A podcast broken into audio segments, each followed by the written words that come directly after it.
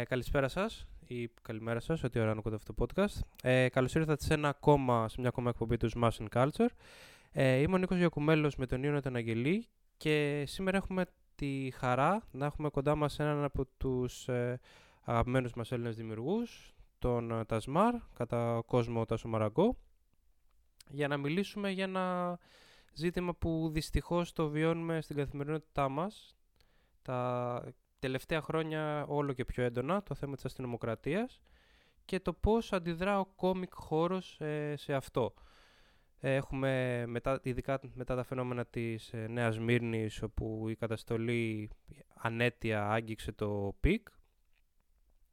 Ε, δημιουργήθηκαν δύο πολύ σημαντικές πρωτοβουλίες, είναι το Art Against Police Brutality και το Facebook ε, group Πενάκια vs Globe, το οποίο ε, αντι, έργα κατά της καταστολής, κατά των μπάτσων και όλων αυτών που αυτοί πρεσβεύουν συγκεντρώνονται και διαχέονται στο, από τους δημιουργούς στο ελληνικό κοινό. Ε, επομένως, αρχικά νομίζω μπορούμε να μας μιλήσει Στάσο για το όλο αυτό το κύμα οργής που οδήγησε στην ε, δημιουργία αυτών των πραγμάτων. Εσύ ούτως ή άλλως έκανες στο προφίλ σου κάποια πολύ στοχευμένα τέτοια σκίτσα.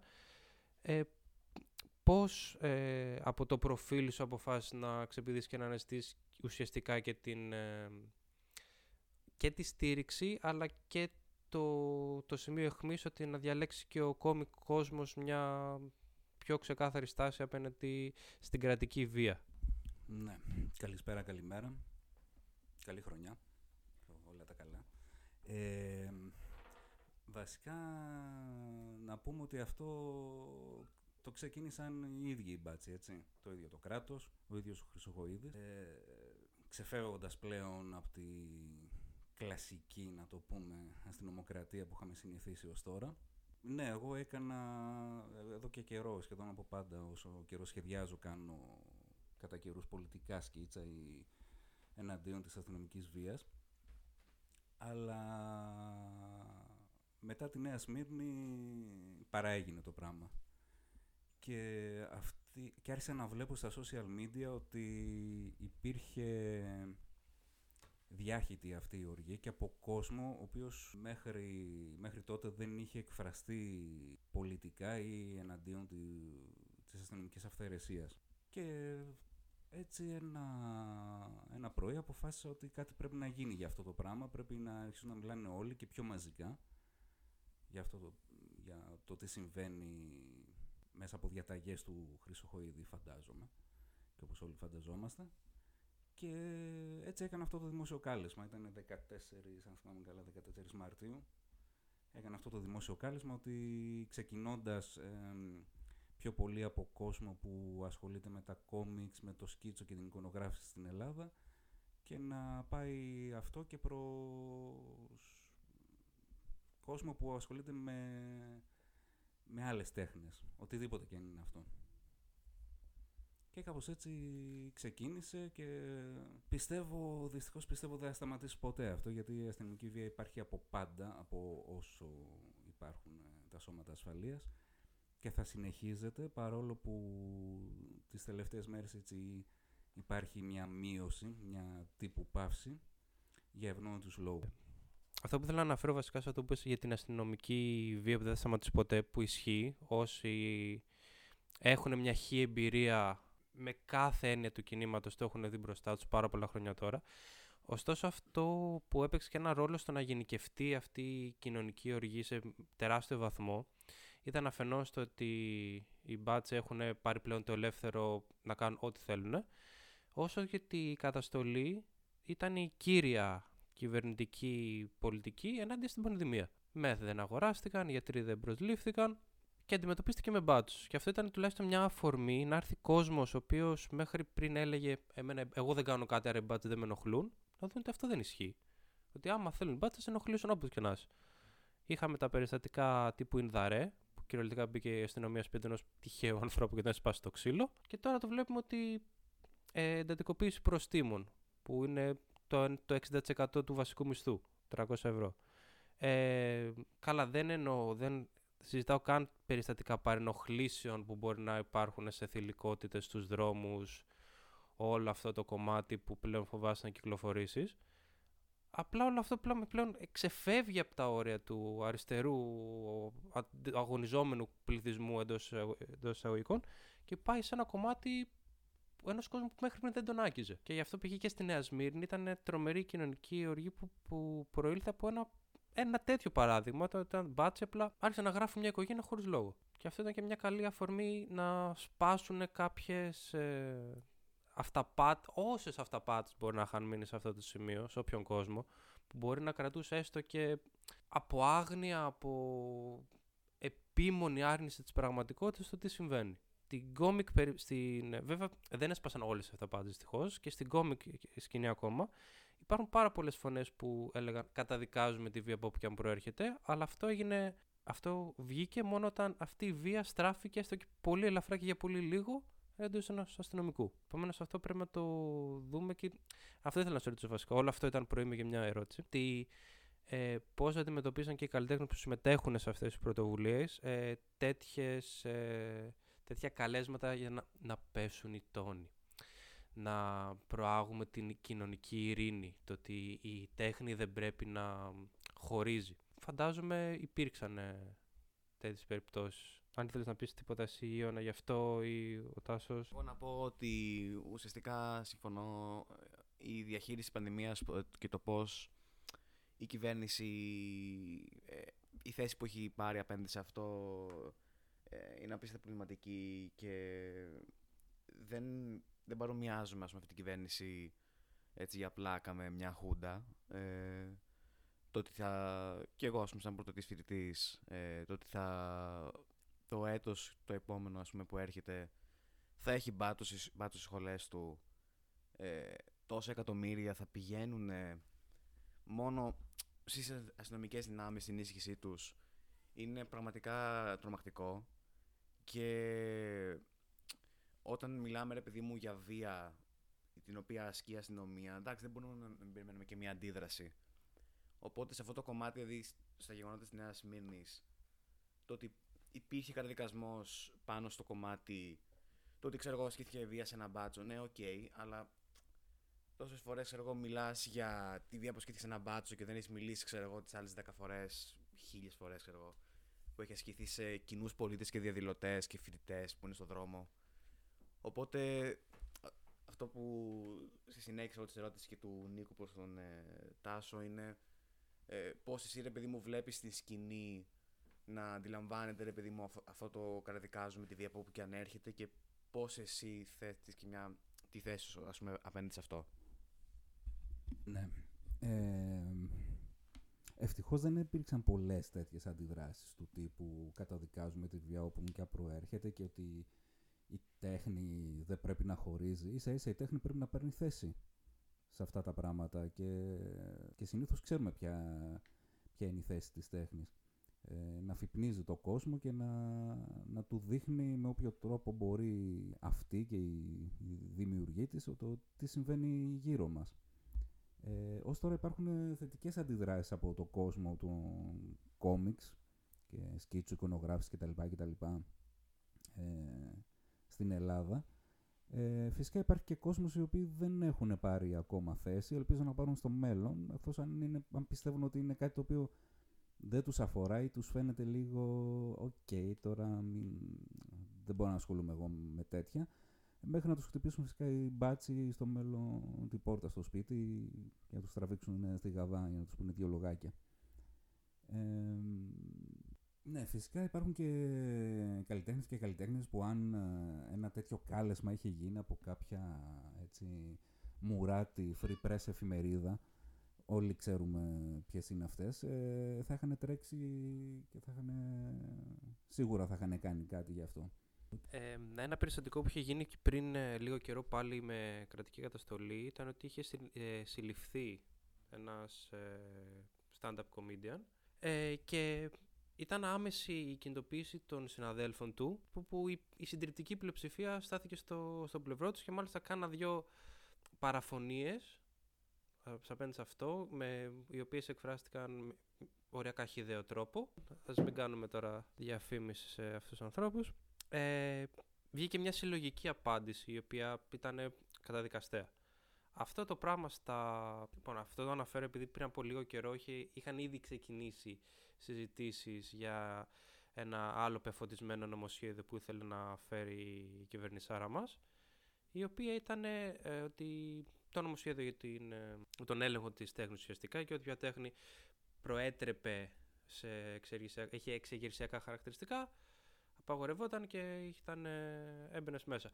Αυτό το πράγμα έχει ήδη συμβεί στην Ισπανία, έχει, ήδη εφαρμόζεται και ο κόσμος έχει βγει στους δρόμους μετά τη σύλληψη ενός γνωστού ράπερ.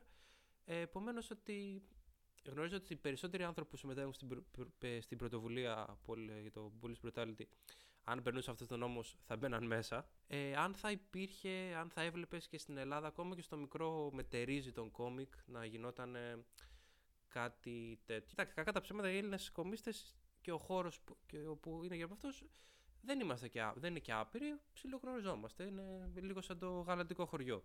Ξέρεις τον έναν, ξέρεις τον άλλον. Ξέρεις ποιος πουλάει τα σάπια ψάρια. Επομένως είναι λίγο σε μια τέτοια περίπτωση που η κυβέρνηση θα επέλεγε την ε, πόλωση, που δεν είναι κάτι που δεν το κάνει. Πώς θα ήταν τα δικά μας αντανακλαστικά απέναντι σε αυτό; Ναι, πιστεύω ότι αν συνέβαινε κάτι, κάτι παρόμοιο, δηλαδή αν ξαφνικά γινόταν μια σύλληψη ενός ε, ή μιας ε, δημιουργού κόμιξ, σκίτσου για το έργο που θα είχε φτιάξει, πιστεύω η αντίδραση θα ήταν γενικευμένη, αλλά πιστεύω και η αντίδραση μέσα από το χώρο του κόμιξ θα ήταν πολύ δυνατή, ειδικά αυτή την εποχή. Σίγουρα θα υπήρχαν και καλλιτέχνες και καλλιτέχνες οι οποίοι δεν θα έπαιρναν καμία θέση ή μπορεί να έπαιρναν και την αντίθετη θέση. Δεν ξέρω, μπορώ να βρίσω; Στα αρχίδια μας, δηλαδή και για αυτούς. Ο καθένας σε αυτή την εποχή που ζούμε παίρνει θέση και όλοι κρινόμαστε για τις πράξεις μας και θα κρυθούμε στο, στο μέλλον. Γενικώ ε, πάνω σε αυτό ας πούμε το ότι κάποιοι επιλέγουν να μην πάρουν μια θέση ή το ότι μπορεί να λένε ξέρω εγώ το ότι η τέχνη μας δεν θα, θα έπρεπε απαραίτητα να συνδέεται με τέτοιες απόψεις ε, δηλαδή που είναι ουσιαστικά αυτό το ένα οργανωμένο με απολυτικ ε, πράγμα απολυτικ ουσιαστικά δεξί είναι οι άνθρωποι εντάξει δεν είναι καν τι κεντρό κλπ. Αν, αν θέλουν ρε παιδί μου, ας πάνε με τον Αρκά. Ας πάνε με τον Αρκά που είναι ο, ο νούμερο ένα δημιουργός κόμιξ, κομίσταση όπως, άλλους, όπως αλλιώς θέλετε πείτε το στην Ελλάδα. Ας πάνε μαζί του που κάνει φοβερή κριτική τώρα στην κυβέρνηση και σε όλο αυτό το ζόφο που ζούμε. Ναι, δεν είδαμε και την κριτική του και πριν λίγα χρόνια και με ΣΥΡΙΖΑ και όλα αυτά. Ε, απλά αυτό που θέλω εγώ ρε παιδί μου να πω είναι ότι ουσιαστικά Εντάξει, η δικιά μου άποψη είναι ότι δεν γίνεται επειδή μου κάποιος δημιουργός έστω και κάτι να έχει κάνει το οποίο να μην είναι άμεσα πολιτικό, να μην εκφέρει μία άποψη πάνω στα πράγματα. Όλα εκφέρουν μία άποψη. Τώρα, εσύ, ας πούμε, πώς βλέπεις, ας πούμε, αυτή την, ε, την απολυτική στάση που υπάρχει από μερικούς; Ε, ονόματα δεν λέμε, δεν κατανομάζουμε. Εντάξει, φυσικά.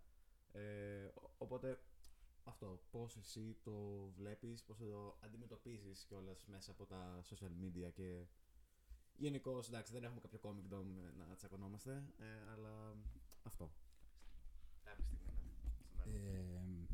Ε, και σε μένα η άποψή μου είναι ότι δεν είναι ο καθένας και κάθε μία αναγκασμένοι να, να ασχολούνται συνέχεια με τα πολιτικά μέσα από τη δουλειά τους. Δηλαδή να φτιάχνουν τα κόμιξ τους ή οι εικονογραφίες τους να έχουν πολιτικό χαρακτήρα. Η εποχή όμως που ζούμε τώρα και όλα αυτά που συμβαίνουν γύρω μας και όχι μόνο με την μπατσοκρατία και τους χρυσοχοίδες, μα όλα, οτιδήποτε γίνει. Δηλαδή, αν αρχίσουμε και τα λέμε τώρα, χρειάζομαι και πέντε ώρες να τα ηχογραφήσουμε και αυτά. Πρέπει κάποια στιγμή να παίρνουν θέση, εκτός αν όλο αυτό δεν τους ενοχλεί. Αν δεν τους ενοχλεί, ok, okay, πάω πάσο. Αν, αν νομίζουν ότι δεν χρειάζεται να παίρνουν θέση σε όλη αυτή τη σκατήλα της Νέας Δημοκρατίας και γενικά της κυβέρνησης. Ok, okay, τώρα πάμε λίγο πιο άμεσα λίγο στη δουλειά σου. Ε, εσύ είχες κάνει, θυμάμαι ρε παιδί μου, στην ΕφΣυν, που είχες μέσα στο το καρέ έχει κάνει ξέρω, τα, τα αδέσποτα σκίτσα, έχει κάνει ε, κάποια πολύ ωραία έτσι, πάνω στριπάκια από εκεί μέσα που ήταν full πολιτικά, ok. Και γενικώ στο καρέ καρέ, ε, που εντάξει είναι και σε μια μηγός, ρε παιδί μου, πολιτική αριστερή, ας πούμε, εφημερίδα. Ε, θες λίγο, ρε παιδί μου, να μας πεις λίγο και για, το, για την όλη φάση με το καρέ-καρέ και το πώς... Εκείνο βλέπουμε, ρε παιδί μου, ότι γενικώς έχει επίσης στηρίξει πάρα πολύ την όλη φάση κουκουλά, ας πούμε, ε, και η Λουίζα Καραγεωργίου. Ε, οπότε θες να μας πεις λίγο, ξέρω, δύο λογάκια για το καρέ-καρέ και το πώς ε, βλέπεις, επειδή μου το πώς εκείνοι αντιλαμβάνονται λίγο τη, τη στάση που παίρνουν, όλη τη στήριξη που δίνουν. Ναι, κοίτα να δεις, η σχέση μου με το καρέ καρέ και τη συντακτών έχει διακοπεί απότομα Να έχει κάποια χρόνια. και άδοξα θα έλεγα. Ε, εδώ και αρκετά χρόνια. Είναι, θα κλείσουμε φέτος τα πέντε χρόνια. Ε, φυσικά, ναι, όπως είπες και, και η Λουίζα και ειδικά ο Γιάννης ο Κουκουλάς ε, στηρίζουν την, την ελληνική σκηνή κόμιξ τα τελευταία χρόνια και ο Κουκουλάς πο- πολλά χρόνια από τη Βαβέλ όταν είχε ξεκινήσει. Εντάξει, μπορεί να είναι σε μια και καλά αριστερή εφημερίδα το καρέ καρέ, αλλά δεν είχε πάντα πολιτικά κόμιξ, ούτε, ούτε όταν εγώ έκανα το, είχα ξεκινήσει το στριπάκι, όταν ξεκινούσε και το καρέ καρέ μου είχε πει ο Γιάννης να κάνεις κάτι πολιτικό, έτσι κι αλλιώς δεν ήταν και όλα μου τα στριπ πολιτικά. Δεν μ' αρέσει να είναι και ο, όλες μου οι δουλειές πολιτικές, δηλαδή δεν, ε, δεν μ' αρέσει αυτό να είναι στρατευμένη η τέχνη μου, δηλαδή να είναι μόνο για πολιτικά, μόνο για πολιτικά. Και τώρα λέει, θα ήθελα πάρα πολύ να μην κάνω, να μην κάθομαι να σχεδιάζω μπάτσους και μυτσοτάκιδε και τη ρόγα του Μητσοτάκη και ό,τι μαλακία κάνει ο Μητσοτάκης και όλο το σύρφετο. Θα προτιμούσα να κάνω πολύ πιο. να κάνω τα κόμιξ στο hard rock, ξέρω εγώ, ή καμιά τσόντα. Πιο- Πολύ πιο ευχάριστα. Αλλά έτσι είμαι. Δηλαδή, δεν, δεν ξέρω, μου βγαίνουν αβίαστα, μου βγαίνουν. ότι πρέπει, πρέπει να το κάνω αυτό. Δεν γίνεται να μην μιλάω ας πούμε, και να ασχολούμαι με, σαν να ζω σε άλλο σύμπαν. Εντάξει, εγώ θα ήθελα να το πάω λίγο τη συζήτηση περισσότερο λίγο να σταθούμε λίγο στο στρατευμένη τέχνη, ας πούμε, γιατί ε, υπάρχει γενικώ σας σαν όρος. Εγώ προσωπικά ας πούμε, δεν το πολύ αντιλαμβάνομαι, γιατί ο κάθε καλλιτέχνης, ας πούμε, θε- θέλει ας πούμε, να κάνει ένα κόμικ, ωραία. Ε, αυτό το κόμικ θέλει, ας πούμε, το βάζει σε μια. Έχει τις χύψη κοινωνικές συνθήκες, έχει το ένα, έχει το άλλο. Οπότε αυτό που θέλω να πω εγώ, ας πούμε, είναι ότι π.χ. Ο, ο Σάκο, ωραία, ο Τζόι Σάκο. Ε, το πώς ορίζουμε, ας πούμε, τη στρατευμένη τέχνη και αν είναι. Αν όντως υφίσταται αυτός ο όρος, πες μας λίγο δύο πράγματα πάνω στο. Κοιτάξτε, Εγώ, στρατευμένη τέχνη, θεωρώ ότι ένας καλλιτέχνης, μια καλλιτέχνη κάνει ε, για ένα συγκεκριμένο σκοπό. Είναι όλες οι δουλειές, όλα τα στριπάκια, όλα τα κόμιξ. Είναι ενάντια στον καπιταλισμό, ενάντια στο κράτος, ενάντια στους μπάτσους. Ε, εγώ δεν, δεν μου βγαίνει αυτό και δεν μου αρέσει κιόλας αυτό να το κάνω στη δουλειά μου. Δηλαδή, μου αρέσει να κάνω και και χαζούλικα κομιξάκια και χαζούλικα στριπάκια που εντάξει, όχι ακριβώς χαζούλικα αλλά δεν έχουν να κάνουν με, με την πολιτική. Άλλοι καλλιτέχνες το επιλέγουν αυτό και, και, και καλά κάνουν κιόλας. Ο καθένας δημιουργεί ό,τι ακριβώς νιώθει και λέει ό,τι ακριβώς θέλει να πει. Και ο κόσμος, γιατί όλοι οι καλλιτέχνες ε, απευθύνονται ε, στον κόσμο, ε, ο κόσμος κρίνει τη δουλειά του κάθε καλλιτέχνη και της κάθε καλλιτέχνηδας. Λοιπόν, ε, να γυρίσουμε λίγο αν θες να- στο Art vs Police Brutality ε, το οποίο γενικότερα βλέπουμε εκεί πέρα μια πολύ ζωντανή κοινότητα, πάρα πολύ ωραίες δουλειές. Ε, γίνεται συνέχεια κινητοποίηση και γενικότερα έχουμε τη χαρά να βλέπουμε πράγματα τα οποία ανταπο, αποδίδουν πολύ καλά αυτό το, το ζωφερό πράγμα που ζούμε. Αυτό πέρα από την παρουσία τους στα social media που από ό,τι έχουμε δει με έναν απο, λα- ναπολεόντιο τρόπο ο Μητσοτάκης τα παρακολουθεί και, κα- και επηρεάζεται. Απλά αναφέραμε και στα Άγκρη που είχαν πέσει και ήταν μια πολύ ευχάριστη διαδικασία και ένας λόγος να μπαίνουμε στο προφίλ του υπέρτατου. Ε, πώς θα το έβλεπες να προχωρούσες στα πρωτοβουλία, έχετε τα μπορούσες να σκεφτείς εσύ μαζί με κάποιους άλλους κάποια έκθεση, κάποια όταν με το καλό εδεήσουν και αφήσουν εκτός αν πάμε κάπου εξωτερικό και γυρίσουμε ως τουρίστες, εκεί πέρα θα έχουμε την ευκαιρία να κάνουμε βόλτες. Κάποια έκθεση, κάποια ειδική έκδοση για να θυμηθείς και τις ρίζες σου σε φανζινάδικη μορφή. Πώς θα μπορούσε όλο αυτό να κάνει το επόμενο βήμα για να δείξει μια τη δυσαρέσκεια αφενός στην κοινωνική και αφετέρου και πιο, πιο ειδικά του χώρου; Λοιπόν, εμ, αυτό είναι κάτι πολύ μικρό ακόμα σε, σε ηλικία. Μόλις προχθές έκλεισε δύο εβδομάδες. Ε, δεν, έχω, δεν είχα κάποιο πλάνο όταν το ξεκίνησα, ούτε καν είχα πλάνο για το group που υπάρχει στο facebook. Αυτό έπεσε σαν ιδέα Μόλις έγινε το κάλεσμα σε μια κλειστή ομάδα στο facebook που συμμετέχουν πολλοί δημιουργοί και εικονογράφοι ε, εκεί έπεσε η ιδέα μήπως κάνουμε και το group. Λέω εντάξει, ok, okay, κάνε το group. Το δημιούργησε ο Σπύρος ο Δερβενιώτης το group. Μετά ε, έφυγε από διαχειριστής, γιατί το ήθελε ο ίδιος. Μπήκα εγώ διαχειριστής και ξεκίνησε αυτό το πράγμα με το group συγκεκριμένα στο facebook. Ε, όταν το ξεκίνησα ε, δεν είχα κάποιο πλάνο ότι θα πάει έτσι και θα κάνουμε αυτό και θα κάνουμε το άλλο βήμα. Εγώ απλώς ήθελα μήπως ε, ανταποκριθεί ο καλλιτεχνικός κόσμος σε αυτό που τελικά έγινε και είμαι πολύ χαρούμενος γι' αυτό. Επομένως, δεν ξέρω και τώρα δηλαδή που μιλάμε, δεν ξέρω ποιο θα είναι το επόμενο βήμα. Είμαστε ανοιχτοί και εγώ προσωπικά είμαι ανοιχτός σε προτάσεις. Ήδη έχουν γίνει προτάσεις από κόσμο, μου έχουν στείλει μηνύματα μήπως να γίνει μια έκδοση. Το έκδοση σε τύπου αυτοέκδοση δεν θα το πρότεινα, γιατί αυτό θα είναι κάτι το οποίο θα πρέπει να το δει πολλοί κόσμος. Μια αυτοέκδοση είναι αρκετά περιορισμένη. Ε, επίσης, μια έκδοση για να γίνει είναι... δεν είναι τόσο εύκολο. Είναι... Και ειδικά με τόσους δημιουργούς και τόσους δημιουργούς μέσα που θα υπάρχουν για να, γίνει, για να βγει συνεννόηση. Εγώ δεν, δεν διαχειρίζω, εγώ διαχειρίζομαι με τον group, δεν διαχειρίζομαι τα σκίτσα. Δεν μπορώ ξαφνικά να αποφασίσω, OK, πάμε να κάνουμε μια έκδοση 200 σελίδες μετά. Πρέπει να μιλήσω με το κάθε και κάθε μία δημιουργό για αυτό το πράγμα. Αλλά όπως είπα, είμαστε ανοιχτοί σε προτάσεις. Ε, εγώ δυστυχώς λόγω φόρτου και εργασίας και περιορισμένου χρόνου δεν θα μπορούσα να αναλάβω τώρα κάτι, ακόμα δηλαδή και για Twitter λογαριασμό που μου, μου πρότειναν να γίνει πρέπει να βρω άτομο εμπιστοσύνης το... για να διαχειρίζεται κάτι τέτοιο. Έχω, έχω την υποψία ότι θα προχωρήσει και παραπέρα αυτό. Δηλαδή, κάποια έκδοση θα γίνει, κάποια έκθεση θα γίνει, κάτι και τα δύο μαζί θα δείξει. Αλλά όπως σου είπα και πριν, ακόμα είναι νωρίς. Είναι δύο εβδομάδες μόνο. Θα δούμε. Θα δείξει και πώς θα... Ποιες θα, ποιες θα είναι οι επόμενες κινήσεις του, της Γαδά, ας πούμε. Ότι για την ώρα βλέπουμε ότι είναι πεσμένα τα, αν και σήμερα επιτέθηκαν σε υγειονομικούς οι μπάτσε του Υπουργείου Υγείας. Πέρυσι τους χειροκροτούσαμε, φέτος τους κλωτσάμε. Ε, ναι, είναι αλήθεια ότι γενικώς μέσα σε δύο εβδομάδες έχουμε δει τόσο ότι οι παιδί μου δημιουργοί βγάζουν κάποια παλιότερα τους έργα πούμε, και τα να δημοσιεύουν μέσα στο γκρουπάκι, κοινοποίηση κλπ. Όσο και, και καινούργια, ας πούμε. Δηλαδή κάθονται, ξέρω, φτιάχνουν σκιτσάκια και τα ανεβάζουν και στο group. Ε, είναι επειδή μου έκανα ένα σκιτσάκι, ξέρω εγώ, που εσύ προσωπικά σου μπορεί να έχεις ξεχωρίσει ή να σου έχει κάνει ξέρω, τη μεγαλύτερη εντύπωση. Υπάρχουν κάποια, αλλά επειδή δεν θέλω να, να δικό και κόσμο, δεν θα πω πια. Δεν, δεν, δεν υπάρχει και λόγος να αναφέρω πιο μου έχει κάνει εντύπωση. Υπάρχουν και σκίτσα μέσα στο group που, τα οποία δεν μου αρέσουν. Υπάρχουν πολλά που μου αρέσουν και υπάρχουν και πολλά τα οποία μου αρέσουν πάρα πολύ. Και υπάρχουν και κάποια τα οποία τα είδα από δημιουργούς οι οποίοι παλιότερα ε, δεν έπαιρναν θέση πολιτικά και τους είδα. Δηλαδή μου ήταν έκπληξη το ότι είδα από αυτόν τον δημιουργό να κάνει σκίτσο και πολύ ωραίο σκίτσο. Και αυτό, αυτός ήταν βασικά και ο σκοπός του καλέσματος. Δηλαδή να, να υπάρχει κόσμος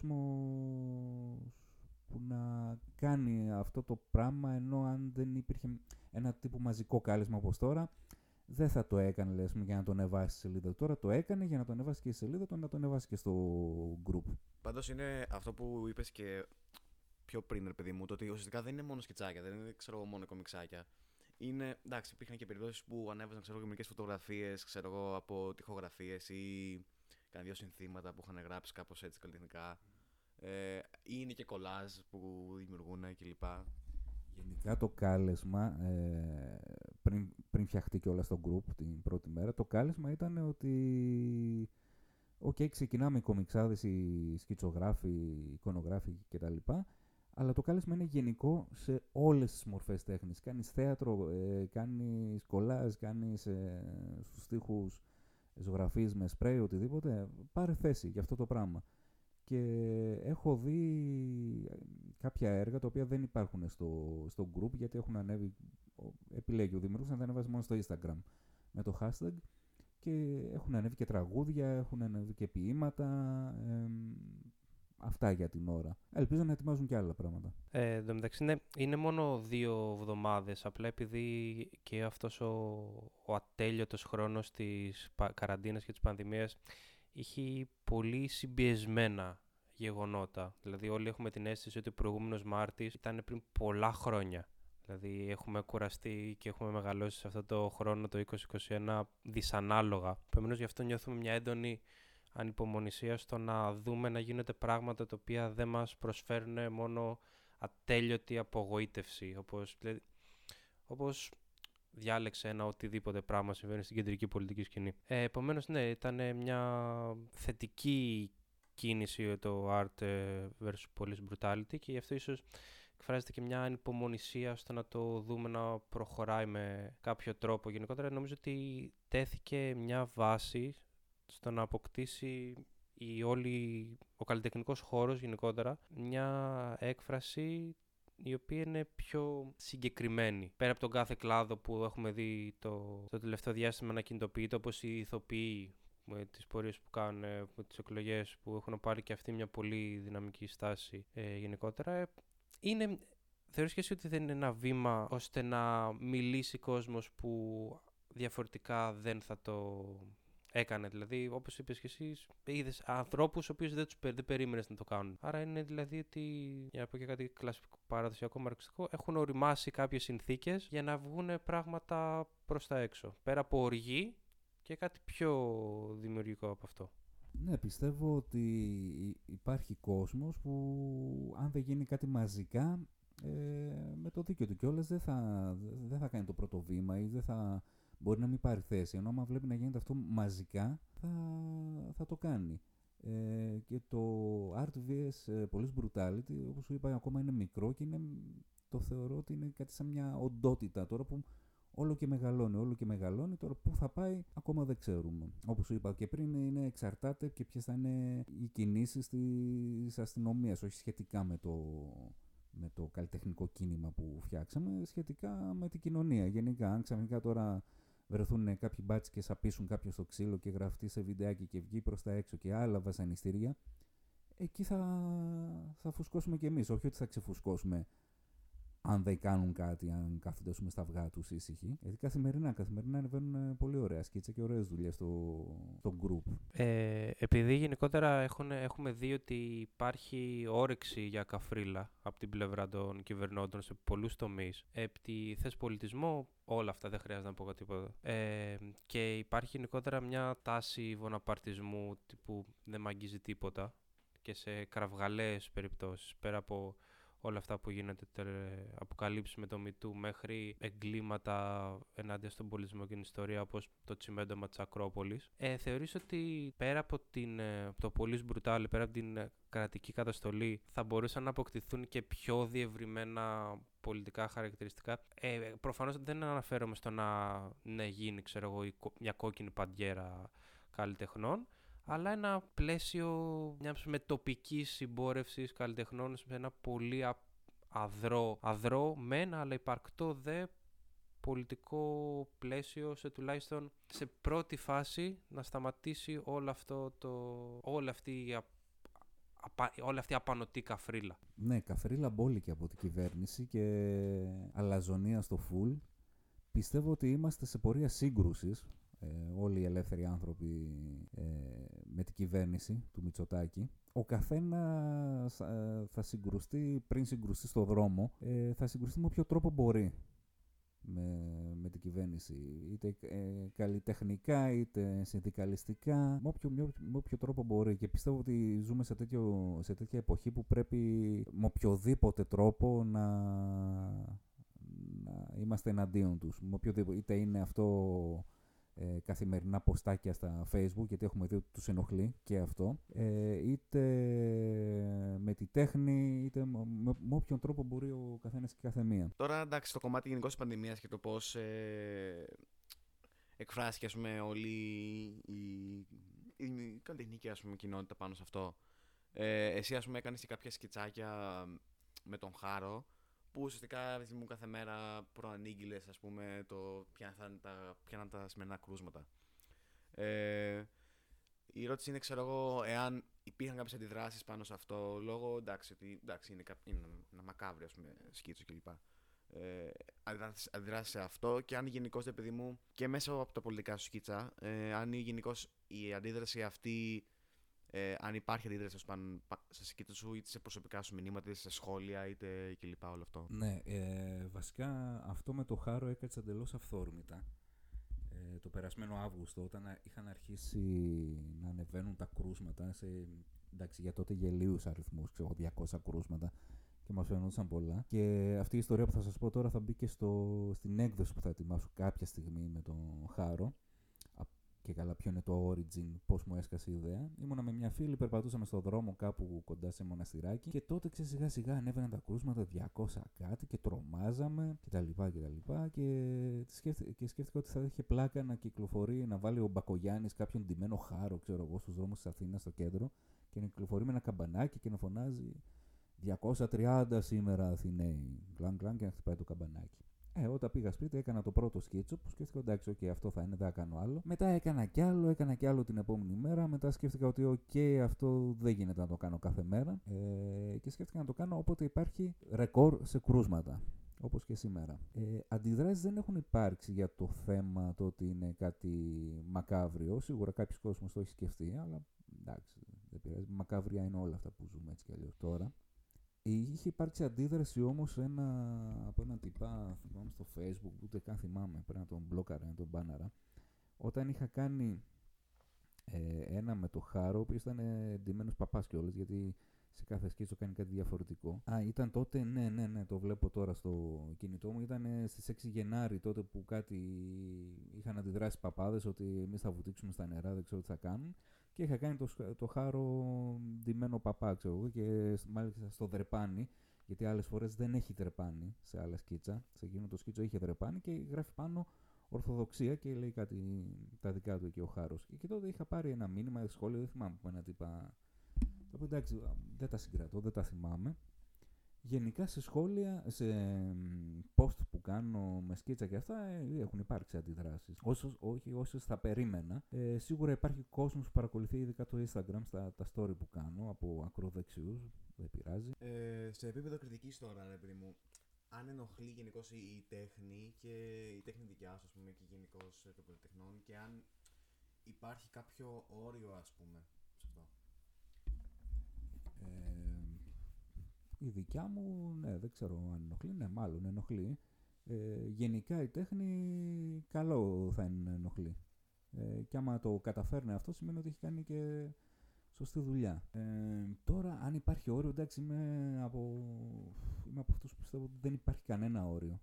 Κανένα όριο, γι' αυτό και δεν τα πάω τόσο πολύ καλά με, ε, τώρα τελευταία με αυτό το political ε, political correct και όλα αυτά που υπάρχουν στην εποχή μας. Το θέμα είναι το αυτό που θα πεις, η καφρίλα που θες να πεις, με ποιον τρόπο θα το κάνεις. Όχι μόνο, μόνο και μόνο για να κάνεις μια καφρίλα, ας πούμε. Και εγώ, ας πούμε, δεν δε θα έκανα ένα σκίτσο απλώς σήμερα. Θα βάλω ένα τύπο να κοπανάει ένα μπάτσο κάτω να του λέω τη μούρη. Μου φαίνεται άκυρο αυτό.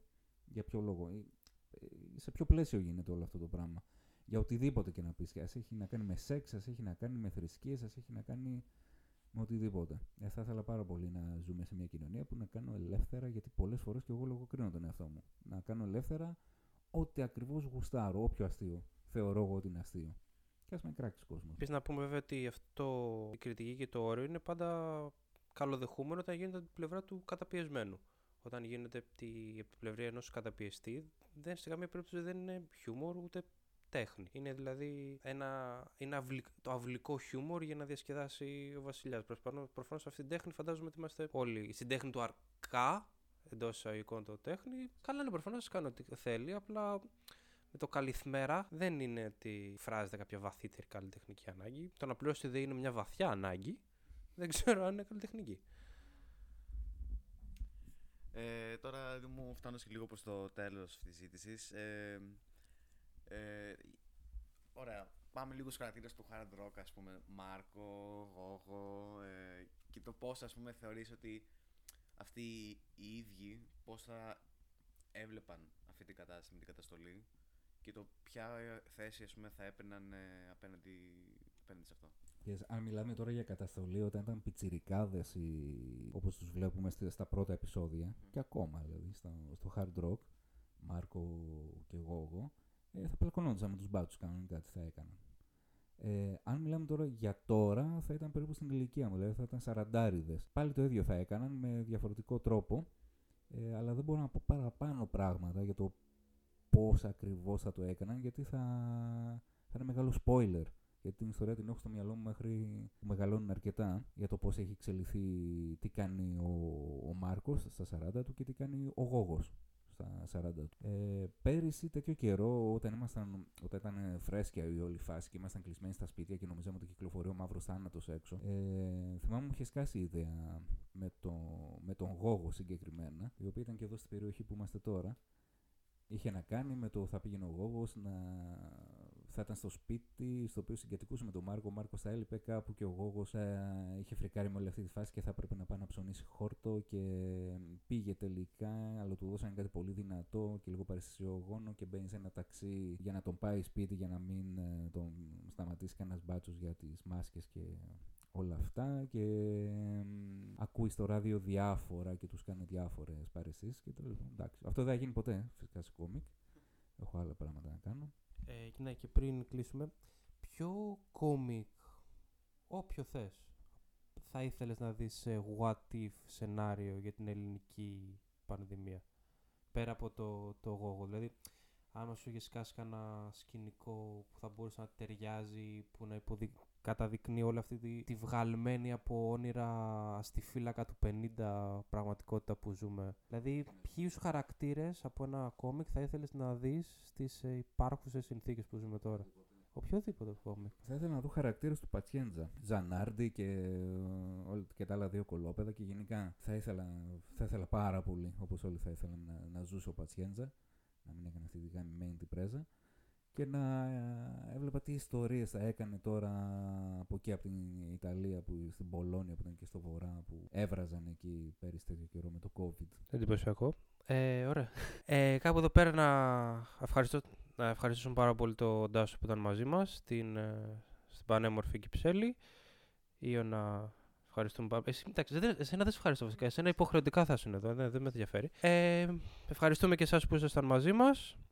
Ε, σας χαιρετούμε, θα τα ξαναπούμε στο επόμενο επεισόδιο. Ε, Επίσης, μάλλον αν, αν μας ακούς στο στρατό, δεν μπορούμε να κάνουμε κάτι για σένα, Ρεφέλ, λυπάμαι. Ελπίζω να είναι όμορφη Καλή σας συνέχεια.